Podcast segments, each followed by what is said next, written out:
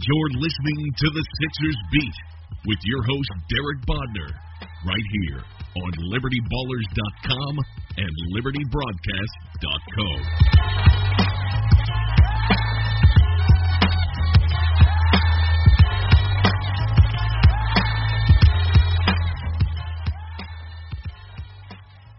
Welcome, everybody. This is Derek Bodner. I'm joined by Rich Hofmann in what is our second Sixers beat in four days, five days. I don't, I don't know. I can't do math. That's why I'm a writer. Uh, welcome, Rich. How you doing? I'm good, man. There, I mean, there was some breaking news last night. We we did not expect such a lively night down at the arena. No, it was it was funny. I was writing my column on Fultz's return, and I'm like, you know, we we just went into the pregame press conference thinking this is a normal game for a team in a playoff hunt, chasing 50 wins. And I kind of stopped myself right there, and it's like there's absolutely nothing normal about what I just said, not for this team, for the city, and for this fan base. But when you throw in the mix that Markelle Fultz making his not his season debut because he played four games in what seems like an eternity ago back in October, um, but making his return to the lineup when nobody had any real inkling that this was on the table. I mean, you had a sense talking to Brett Brown that you know they were they were really ready to play him. He's he's been saying that you know for a week or two now, and after after he says it so many times, you get the sense that he he actually means it. Uh, like if if Fultz came up to him and he said he's ready to play, that they would actually play him. Uh, but there was no indication that this was was actually around the corner, that this was happening Monday night. You know, I guess looking back on it, given how much of this was driven by Fultz's confidence and his own evaluation of his own readiness, uh, there was always this chance that it was going to be his last minute. Oh, by the way, Markelle's playing tonight uh, situation, uh, but I didn't, I didn't, I didn't expect for it to come. I mean, geez, Brown didn't, he didn't bring it up until like seven minutes into his, his pregame press conference. Yeah, Uh, you almost, um, you almost don't even think to ask anymore about it, uh, because you almost expect that if it was going to happen, you would get a press release about it or a printout, which for some reason they'd love to do of the injury report, injury report, and he wouldn't be on it. Here, a media member asked Brett, he's like, "Hey, Ben learned so much sitting out that year could Markelle essentially do the same thing? And Brett's like, oh, by the way, let me tell you something about that Markelle Fultz. He's playing tonight. it was it was quite a stunning press conference. I remember, you know, the room getting quiet and a couple of nervous laughters, and you almost couldn't you almost couldn't believe it. It was it was quite an, an amazing development for sure.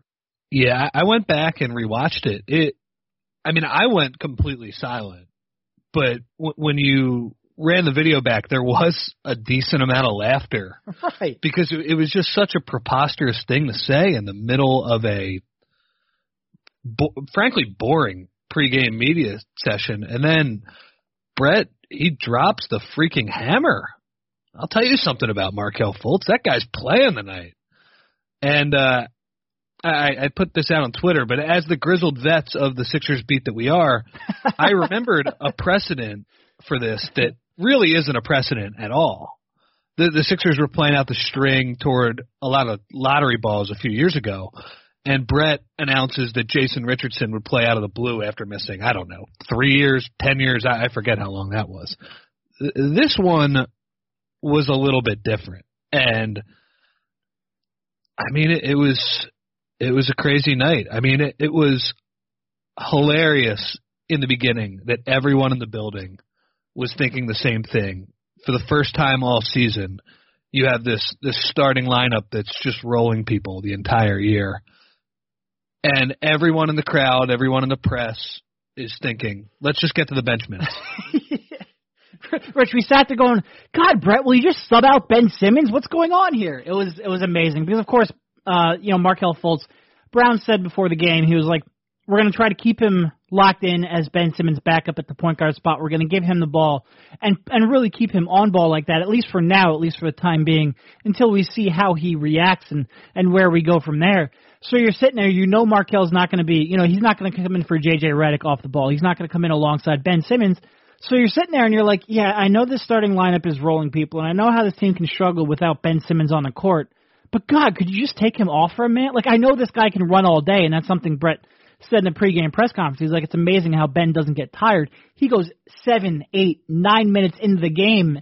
Every other starter has been subbed out, and it's like, Brett, can you just get on with it? Come on, come on.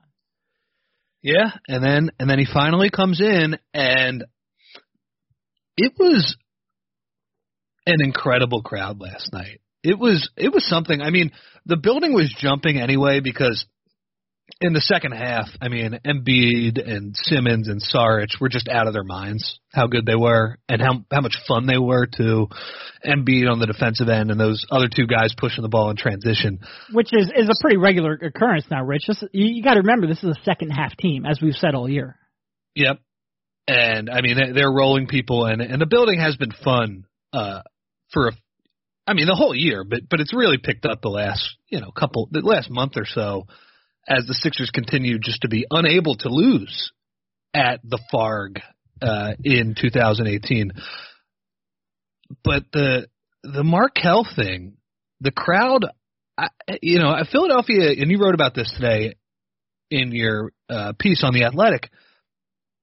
Philly has the reputation of a tough town where the fans are very demanding and they don't want to hear any excuses and, and all that stuff.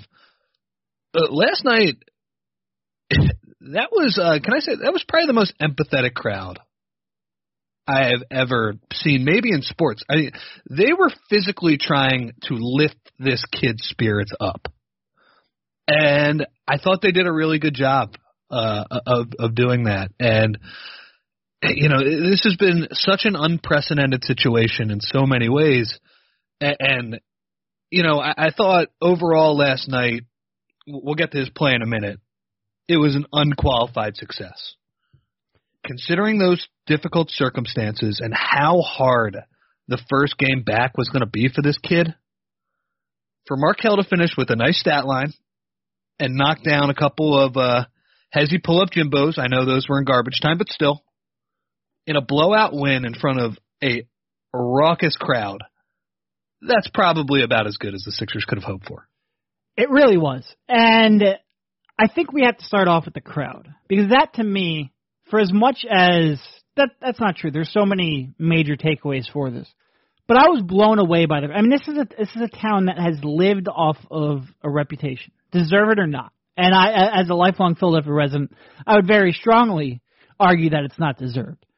But this is a town with a reputation of eating its athletes alive, of not being supportive, of uh, of throwing batteries and booing Santa, which is ridiculous. it happened sixty fucking years ago, but it, it, it's the reputation this town has, and there's been a lot of frustration with Markelle.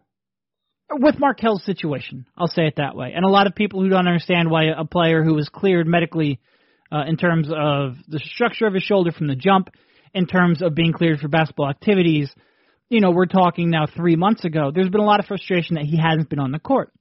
So when you hear the news that he is going to play, one of the things I first thought of is, well, how is how is how are the fans going to react to this? How are the fans going to react if he comes out and he airballs his first shot? Which, oh, by the way, he airballed his first shot. And for the crowd to react the way they did with universal applause, uh, I think he had like a two to three minute standing ovation when he first checked into the game. He came in and received the inbound pass, which is maybe the most basic thing you could ever do in this sport, and he got another ovation. He turned Dude, the ball over, he got applause. Dude, I was out there for pregame warm-ups. His first shot was just a basic layup that you would see any high school kid take, where he just laid the ball in. The, the whole arena was clapping for him. It was absolutely insane. And you got to the end, you had the "We Want Fultz" chant. Final three minutes of the game of a 20-point game. The game was over you know, full arena Fultz, Fultz chant. Um, slipped with Foles because of the next chant that's coming up. Then you had a full arena Fultz variation of the Skull chant, which I've seen they tr- them the fans try to do in the Wells Fargo Center a number of times now this year. It's been pretty popular over the last month after that, that little thing of the Super Bowl. I've never seen it catch on the way it is. They've tr- they've done a bunch of Foles variants of it, and you'd see like a hundred people do it, and they try to get it going, and it just wouldn't work and this was a full arena. You know, if there's 20,000 people in the arena, there's probably 16,000 of them doing the skull chant. And to see them all do that for a kid who has missed most of the season under under uncertain circumstances, to see all of them do that and get behind him, it was really good to see. And there's you know a lot that we can talk about, including part of us where we have to do our job, and we'll get to that later. But this is a kid who clearly went through a lot, and you could see in Brett Brown, this wasn't Brett was was on the verge. His voice was cracking in the pregame press conference. You could see that this wasn't a garden Yep. variety shoulder injury. Like he, this meant something to him, and for the entire arena to support him the way that they did, something that I don't think a lot of the national media would have expected Philadelphia fans to do. Something I don't think is getting a whole lot of attention today in, in terms of the coverage of it. Which, if it would have gone the other way, you, you you damn well know it would have. And something that I really give the Sixers fans a lot of credit for. I really do. Yeah, and, and it'll be interesting to see what the the reaction is moving forward. I mean, because now let's let's get into the play a little bit. Um, we we talked about how last night was certainly a success, and I think a lot of that was from the emotional aspects of everything, the the mental aspects for Fultz. None of that is to say that what we saw last night was the Markelle Fultz from Washington.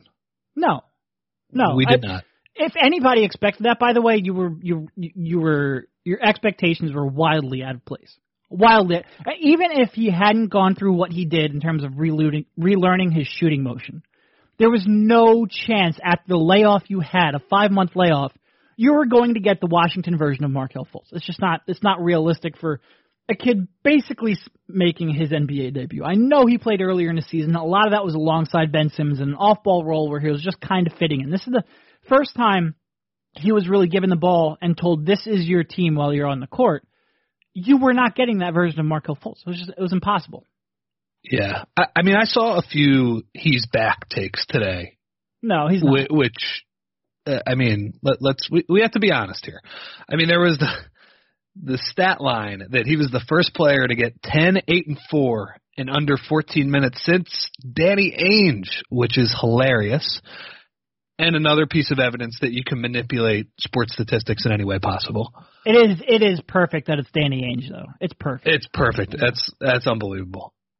I mean, if you if we're being honest, like if you look at his assists, and this is more of a problem of how we credit assists nowadays. Uh five of those felt like they were on contested jumpers by Covington and Ilyasova. Right. I mean, look, he did make a really I, there was a nice I think he had both pass. of Covington's four point plays, didn't he? Yeah. Which was Uh, which tied a record. I believe. I'm not 100 percent sure, but I believe that tied the record for most four point plays in a in a game. By, the- by the way, less uh a little less chatter about uh Covington. Yeah, uh, the, last the, weeks, the? Covington and the Brett Brown takes have kind of normalized back to what they should be, which is which is nice. So yeah, it's funny how that happens. They uh yeah, I, I thought Fultz made a really sweet behind the back pass to Embiid too. But I mean, come on, I, it, you look at his line. It, I don't think that's indicative of how he played. He got blocked three times and airballed another shot. His jumper did look better than uh, than both what we saw in games back in October. I mean, those shots at the end look, they were in garbage time, but he flat out could not do those in, in October, and He he, especially do could not do in those January, In January. yeah, yep. I mean, you know, we, what we saw in those uh, those videos that we dissected, he wasn't even close to those. So that is really positive. That was my big takeaway. He is making progress, but it's also not what we saw at Washington. I mean, Colangelo even said that he's not back at at 100%, which uh which was both honest and it, it makes this whole thing fascinating because I mean, look, I, I'm willing to watch a lot more, and I and I'm really curious to see him play through this. But this is pretty unprecedented that we're getting a guy who I I don't know what percentile you want to put on it is not operating with all of his tools. But there's a reason why the Sixers are bringing him back, and there could be some value in terms of confidence, and that of course dates back to the the biggest variable in all of this what what's between Markelle's ears. Him getting back on the court that could legitimately give him some momentum going into next season. So while I think we could be looking at a guy who's missing a major aspect of his game, uh, there could be legit long-term value for this kid in finishing out the season and, and just being a normal part of the team. He won't hear as many questions about his off season. There won't be sort of the mysterious cloud over everything he does. He won't have to uh, fear his return to the court. That is now behind him. And maybe he can just go into the gym, put his head down, and grind away and get that jumper back. But it's just it's just an interesting thing because he, I'm not sure he can shoot a three at this point. Right. I'm not sure either. Um, I mean, we've seen him take some threes in warmups. I'm not sure I see him doing that under game speed right now. I'm not sure right now it matters, and I don't I don't mean that in terms of his effectiveness, but I mean in terms of whether or not they should have brought him back. Like if he can make 15, 17, 18 foot shots, and he's comfortable taking those, then I it, that to me is enough to bring him back. I am surprised a little bit that they were so willing to bring him back uh, this late in the in the process. Like I basically my take in the last few weeks was, look, I think the the progress he's making is real. I think it's encouraging. I think it's what you hope to see. But I just wish there was another month left in the season where they could iron out out some of these wrinkles and fix some of these bugs that are are, are bound to exist. And I think they're still like I'm with you in that he wasn't as great as the stat line suggested last night. Like I think some of the the assists, like you said, were um, were tough shots that that people make that they won't always make. I, I do think there were some blown opportunities. Like he hit, um, I think it was Amir coming across the lane on a post up. Um, you know, where he got a screen, darted across the lane, got post position, and he hit him on some good shots. There were some good t- timing passes that he made that I was not expecting for somebody who's missed this much time. So I, you know, I think he performed, like we said, better than you could have hoped, better than um, I think any of us expected, and I think that's great. Him making that jump shot in game, those two jump shots in game action towards the end, one off that that pull up jump shot was fantastic to see. I mean, it is something where that has been such a question mark.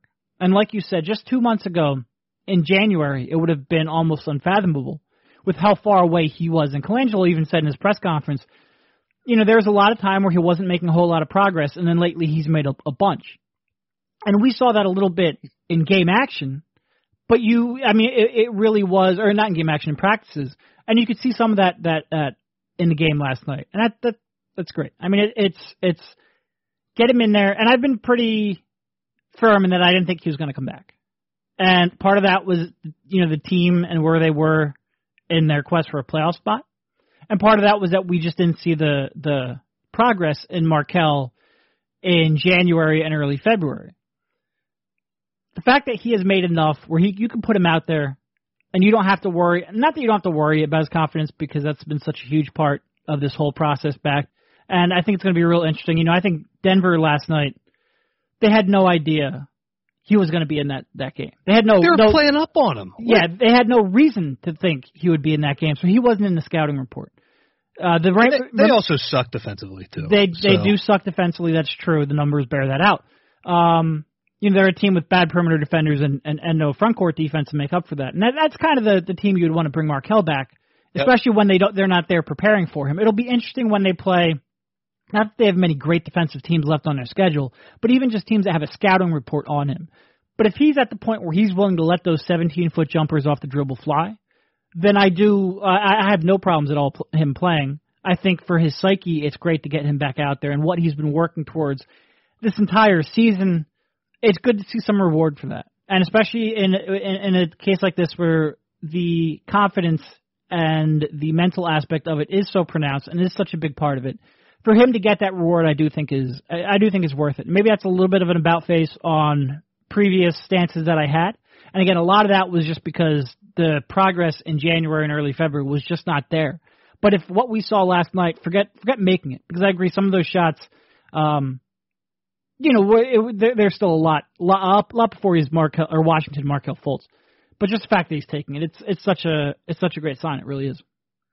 Yep, like Sam Hinkie said, progress is not always linear, and fits and starts.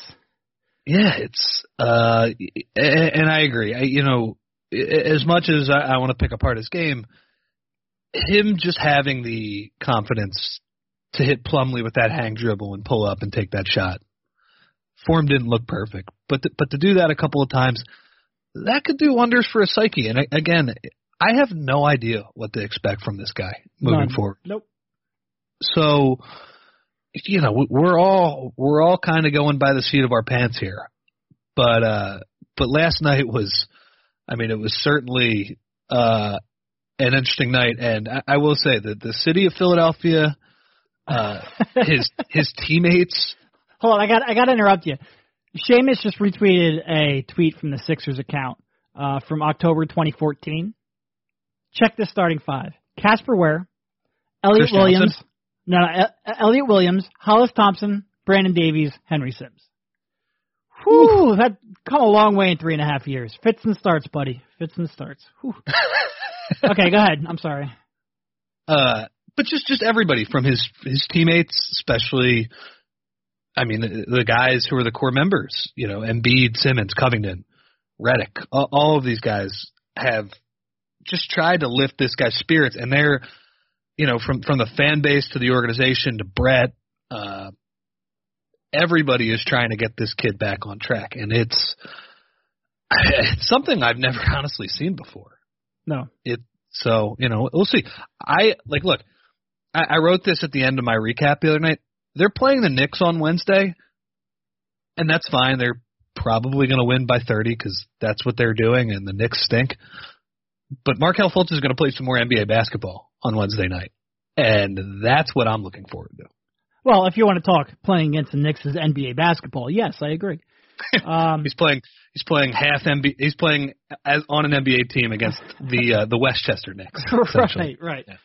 Which is funny because I, I swear every podcast, every podcast group that was doing a, a preview of playing the Sixers over the last four years probably said that exact same line, and it's a little bit surreal to be on the other end of that comment. But uh, here we are with a team that Should Already win clinched- 50 games, they, by the way.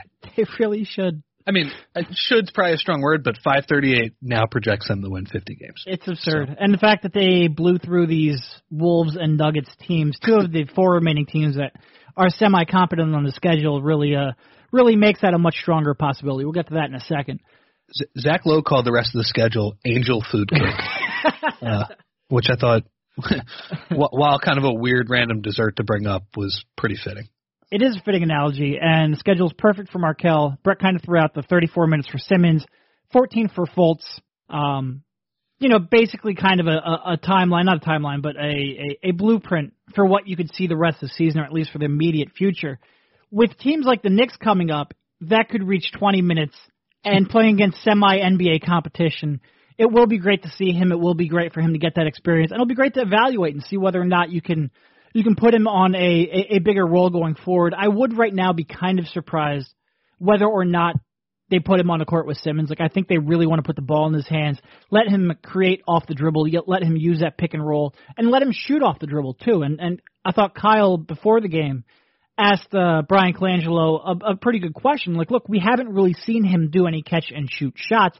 This was clearly something he was working on in the summer as he was, he was trying to transition to a an off ball role alongside Ben Simmons. I mean, at one point they started him in the I, I forget who they started him next to, but some bullshit summer league point guard they started next to Fultz in the in a summer league so he could get reps playing off the ball.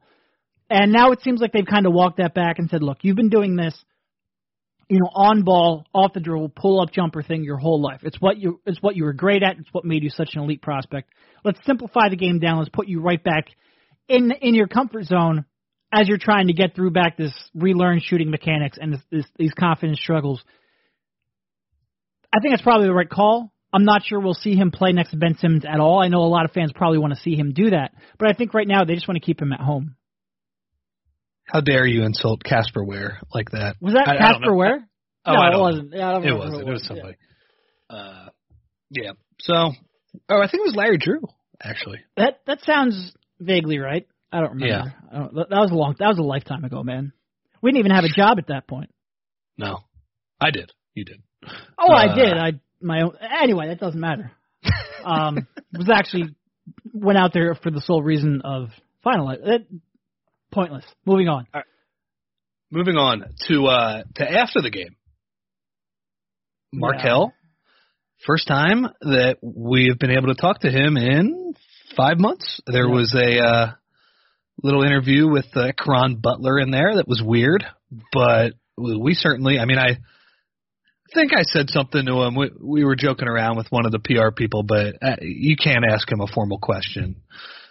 Um, and uh, there was an incident when a, a couple of reporters asked Markelle, what happened with your shoulder? Can you give us your side of that story? And Fultz, who was clearly coached up before this, not only deflected, not only said, you know, I, I don't feel like talking about this right now. You know, I was going through some stuff, but now I'm just happy to be on the court with my teammates.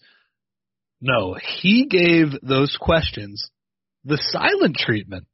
And uh, the the media criticism and the the whole conversation that's sort of been uh, going on Twitter, and I, I've seen some on the radio, and even some national platforms o- over the past you know 20 hours or so, has been fascinating to me. And, and you know we'll go on for a, a little bit, but I, I can sort of understand both sides.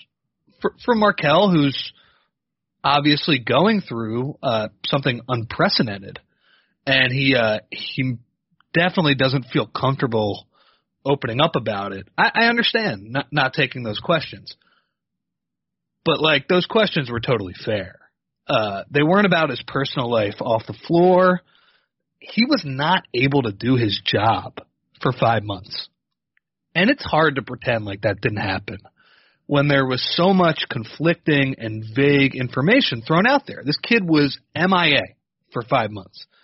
And uh, I imagine he'll be asked more about it in the future if he plays. I mean, he's going to have to face questions from the media. I, you know, it's it's an interesting thing. I think Kyle put out a poll where he asked fans if they wanted Markelle to be asked about what was going on.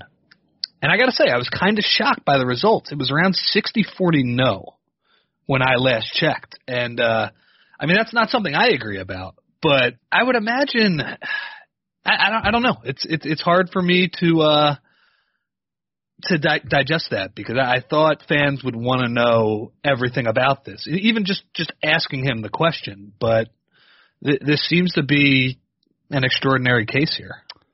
Yeah. Okay. So there's a lot to unpack here, uh, and it could take some time. So before we do that, let's take a quick word from our sponsor, which is fitting because it's related to packaging.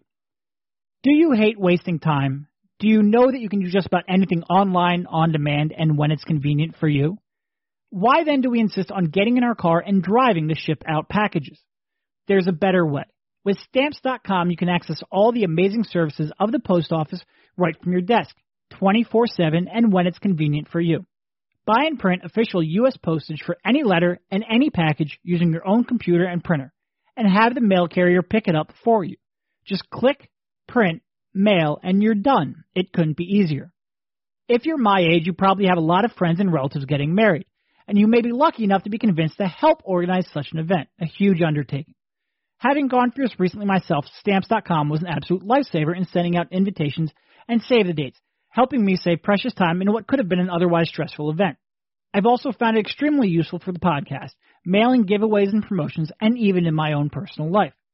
So we've set up a tremendous offer for the listeners of this podcast, a package which includes up to $55 in free postage, a digital scale, and a four-week trial. To claim this special offer, use promo code BEAT right now. Go to stamps.com before doing anything else, and I mean anything. Hit the pause button, go do it right now. Click on the radio microphone at the top of the homepage and type in BEAT. Again, that's stamps.com. Enter promo code BEAT. All right, back uh back to the coverage of Markelle Fultz. One of the things that I guess I'll start off with is, you know, there were a lot of people who thought we were out of line asking about his shoulder injury. And neither of you or I asked the question. We we just kind of relayed what happened. But there's no part of me that thinks the people who did ask the questions were wrong or out of line. And if those questions weren't asked, I I would have had no problem bringing it up too because I think they're legitimate questions worth asking. And I think a lot of people take the stance of, well, you know, don't you care? Don't you have any empathy for the kid? Sure. a lot of empathy. And here, here, here's kind of the thing. I think there's this misnomer about reporters that they don't, they're not, they're, since you're always trying to be unbiased, that there's an emotional detachment to what you're doing. And I can sit there and I can watch what's happening in that building. I can see how, how broken up Brett Brown is about it. I can see the support the fans are giving and see what kind of magical moment that is. I can tweet out, you know, it was it was kind of interesting for me because I tweeted maybe a dozen things positive about the game last night, about Markelle's return, about like I said, Brett Brown's reaction, how the fans supported him, how he played. Like it was just a string of positive, feel good things. I started writing, or at least writing an outline of my column this morning, which was almost entirely positive about the return of Markelle Fultz. And then you relay one tweet about him not answering questions about the shoulder, and all of a sudden you're a blood sucking vampire who only wants to tear people down and cause controversy to build up your name. and it's like it was funny watch like clicking on a lot of those people. Almost none of them followed you, and it's like they had that reaction just based off of one tweet without any of the context of any of your other tweets or thoughts or opinions or the column you're writing or or any of that stuff. And it's it's interesting how quick people are to flip on this core issue because for five Yeah. months, Rich, we were told on a daily basis from many fans why What's going on? what's going on with Markelle. Why aren't you finding out? What why are aren't you you gonna, asking more questions? Why, what why are you going to do when you talk to Colangelo? Why aren't you asking Fultz about it? What are you going to ask Fultz about it when he's available to you? Like, why is this unprecedented situation that's costing the number one pick in the draft that they gave up two draft picks for? Why is it essentially costing him his rookie season? Fultz hasn't been available to us at any point since this injury occurred. The last time we talked to him, they had not yet acknowledged this injury existed. So there's been so much speculation, so much controversy, clouded in such mystery, so much conflicting reports, that you finally get a chance to talk to Markelle and give him the chance to set the record straight from his own account. Asking him, hey, did you, was there something specific that happened to your shoulder or was it something gradual over time? Asking him that after he just missed five months and just returned from that injury is not out of bounds. There's no part of me that believes that's out of bounds. There's no part of me that believes that's picking on the kid. We have a job to do. And a lot of times that doesn't mean we have to ask only the easy questions. That doesn't mean we have to eh, cover only the positive stories. If you let emotions and emotions are kind of something that's unavoidable. Like you it's it's almost impossible for reporters to be around players like this and not feel any emotions, have any opinions about who they are, about how they're acting, all that stuff. It's almost impossible to be emotionless. Like we're not actually robots. What you can't do is let that seep into your coverage.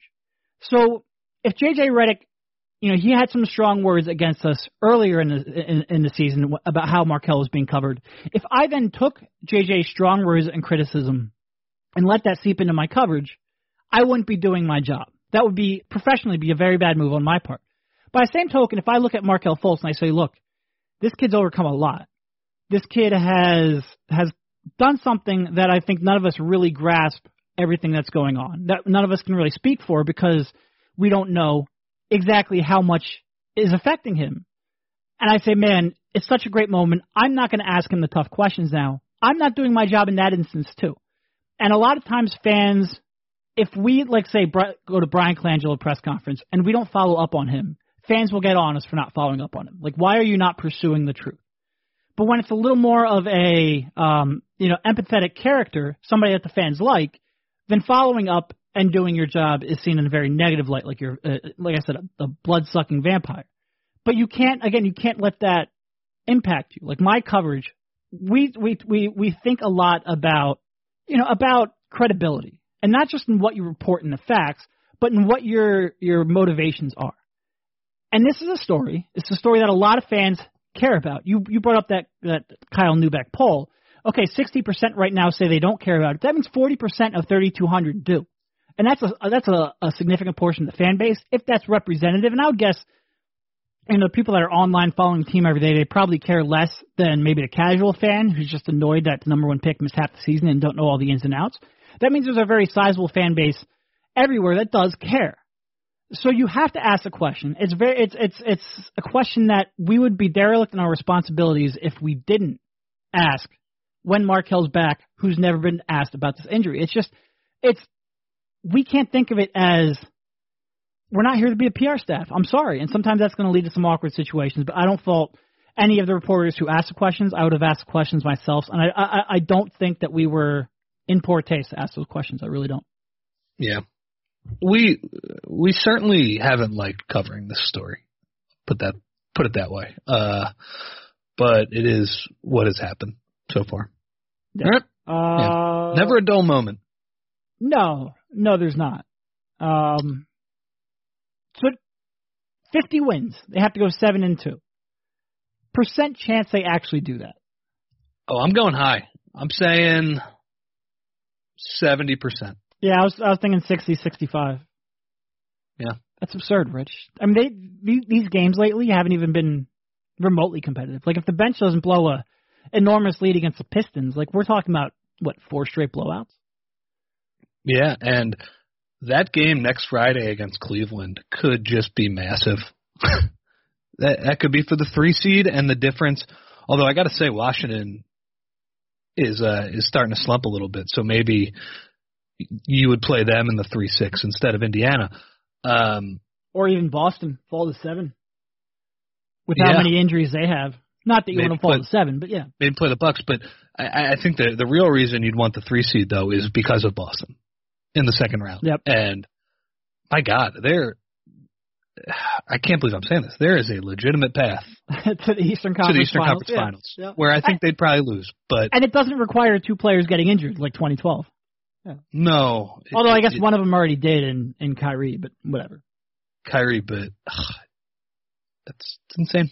It's it's really insane. And that's why, like I said, it was funny yesterday because I wrote, I got shit because I talked about the the Sixers building blocks or core players, and I included Markelle instead of Dario. And they're like, well, how can you include Markelle when he hasn't played a game and Dario's out here balling every night? And it's like, because I think Markelle's that good. I think he has that much talent. So I got shit for singing Markelle's praises too much, and then hours later I got shit because um because you relayed a, an instance where Markelle because we were mean and asked questions about one of the most perplexing injuries in recent memory, and it's just it's it's the way that you're not going to please everyone at this point. Yeah. Like it's impossible.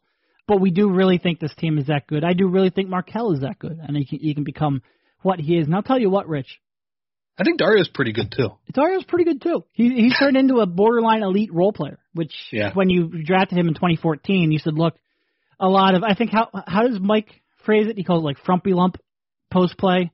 It's probably not going to translate at the level it did in the Croatian and and then the uh, Turkish league. So he's going to have to become a knockdown three point shooter. And for him to do that and be the off ball threat that he is has been great.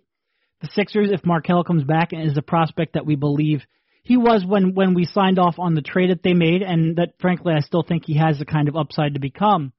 This team is going to be very dangerous. I mean, they're right now. I looked it up since January 1st. They have the third best net rating in all of the NBA, and it's not even that you know they're behind. I think Toronto and Houston. They're not even that far behind those guys, Rich.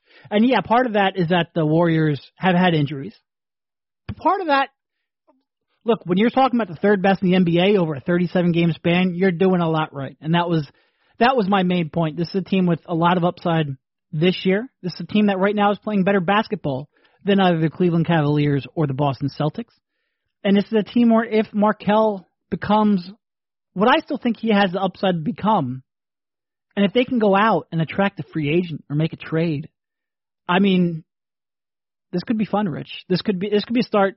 When was the last time the Sixers had a real extended era of winning? It would have to be the early '80s, right? Before the Moses trade, because the Yep. I mean the AI era, like they had one season above 50 wins. Um, that wasn't an extended stretch of dominance by any stretch of the imagination. It was an extended stretch of fun basketball, and and the rise of that team was prolonged and fun to watch. And as I'm thinking about it now, a lot of our listeners may not have even been around for much of that rise, which makes me feel really old. But this could be the best era of Sixers basketball. It should be the best era of Sixers basketball if they make the right decisions and health permitting in 30 plus years, Rich. It's it's quite amazing. It's quite amazing. Yeah, they're. Uh, I mean, it's and, to bring it back full circle to Markelle, who we talked about for most of this podcast. It, it's a really good situation for him to come back into because there is so much other positive stuff going on. Where if he uh, if he can just play, and, and it doesn't even have to be at the highest level, but just you know show some flashes here and there. There's so much other positive stuff going on that I you know, if, he becomes a regular part of the rotation, he won't be focused on as much as he was last night. No. And I mean, again, I don't want to really go too deep into this again. We already talked about most of it, but I think I don't think anybody really expected to get the truth out of Markelle, but I think a lot of fans had the expectation when he's back, we should get his explanation, his side of the story. And I think last night, more than anything, you wanted to offer him the chance to do that with the realization that you probably weren't going to focus, like you said, on this too much going forward. Because, oh, by the way, this is a team making a playoff run that could challenge for the third seed and win 50 games. And there's just so many positive things to focus on. You almost get this out of the way. Maybe he, he, he discusses it. He's a little more open with it in the off season, and you move on. And I think by just the silent treatment that may not now happen, um, which is again why it was was a, a bad PR move. But like you said, this is a perfect spot for him. Even playing in a game was a perfect spot to get this done because you had, you know, if you have six minutes to talk to him, you're going to spend three of it talking about the game, only three of it to talk about the shoulder in the last few months. Whereas in a practice, you might have had a lot more focus on on the shoulder. This was really the, the perfect spot for him to kind of diffuse this and put it in the rearview mirror. It'll be interesting to see what happens. But look, bottom line, Markelle's made a lot of progress in the last two months, a lot of progress that I wasn't sure he would make in this amount of, of, of time. He's back on the court. That's great for him. It could uh, give the team a boost if he's able to get in the paint the way he did at times last night. And it's a team that's that's going places, going places not only the playoffs, but winning a round is, is is very much in play. Winning two rounds, like you said, if things break right, isn't an impossibility and this is a pretty incredible run. It really, I, I, every time I look at what they've done recently, every time I look at what they've done in the second half of the season, I think I get a little more surprised and startled by it because nobody expected any of this this quickly. Nobody. Yep. All right. I think uh, I think that's probably a good spot. This was meant to be a quick Markelle Fultz emergency podcast, which we can't necessarily have as quick of a turnaround as some because we were at the game last night and had to write about it. But thanks for jumping on, Rich. We'll talk to you soon. See you, man. You've been listening to the Sixers Beat right here on LibertyBallers.com and LibertyBroadcast.co.